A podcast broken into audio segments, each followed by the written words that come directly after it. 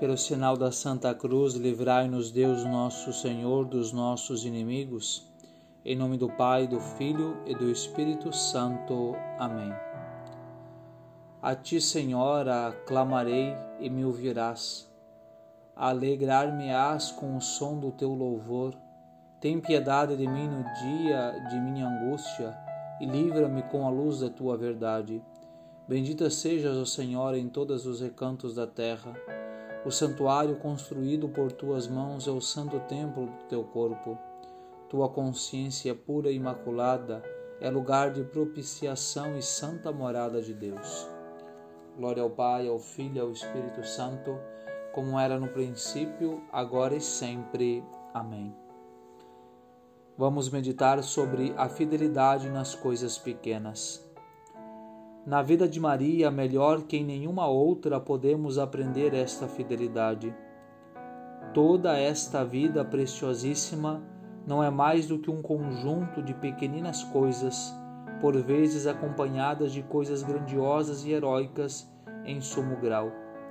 Maria não quis ocupar na terra qualquer lugar proeminente, não se distinguiu aos olhos dos homens, das outras meninas e aldeãs de Nazaré foi necessário o olhar claro e evidente de Deus para descobrir o que se escondia sobre aquela modesta aparência, para conhecer o valor e o mérito daquelas ações pequenas e vulgares em que Maria se ocupava. Com efeito, que importância ou valor podiam ter cozinhar, cozer, remendar, varrer ou esfregar, lavar, limpar, ordenar a pobre e humilde casinha, fazer pequenas compras, ocupar-se, enfim, com os trabalhos próprios de uma aldeazinha e de uma esposa de carpinteiro? Todos estes pormenores, sendo tão triviais, constituíam a vida da Santíssima Virgem, pois eram os atos que mais frequentemente praticava. E o que admira é que com eles se fez tão grande, tão santa e tão divina. Levanta um pouquinho o véu e cobre estas coisas ordinárias e verás na fidelidade a constância às mesmas se esconde uma verdadeira fonte de sacrifícios que dão a estes atos um grande valor. O fato de se ater com perfeição e pontualidade a estas coisinhas insignificantes, de tão pouco brilho, tão frequentes e ordinárias, por serem de todos os dias e de todas as horas, não se cansar nunca de as fazer bem, com toda a perfeição, com o mesmo ardor e entusiasmo, como se se tratasse de altos feitos, supõe um ânimo muito forte, uma vontade muito firme, um espírito de sacrifício e abnegação imenso.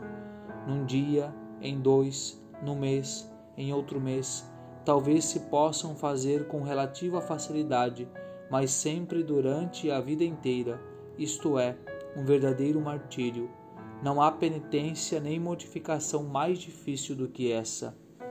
É uma verdade que todos podemos comprovar o que dizia São João Berkmans.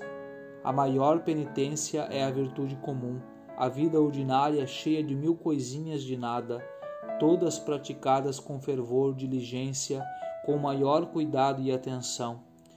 É assim a vida de Maria, uma vida que não dá nas vistas, não foi eloquente, nem poderosa, nem brilhou pelo talento, nem sequer fez milagres estupendos ou maravilhosos ou maravilhas extraordinárias, mas realizava tudo com a intenção puríssima de cumprir a vontade de Deus, e por isso fazia tudo com perfeição, o que trazia sobre ela a amizade e as complacências de Deus.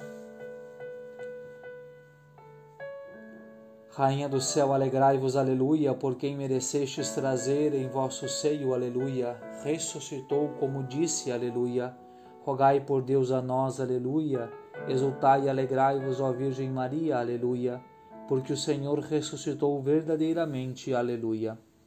Oremos. Ó Deus, que vos dignastes alegrar o mundo com a ressurreição do vosso Filho, Jesus Cristo, Senhor nosso. Concedei-nos, vos suplicamos, que por sua mãe, a Virgem Maria, alcancemos as alegrias da vida eterna. Pelo mesmo Jesus Cristo, Senhor nosso. Amém.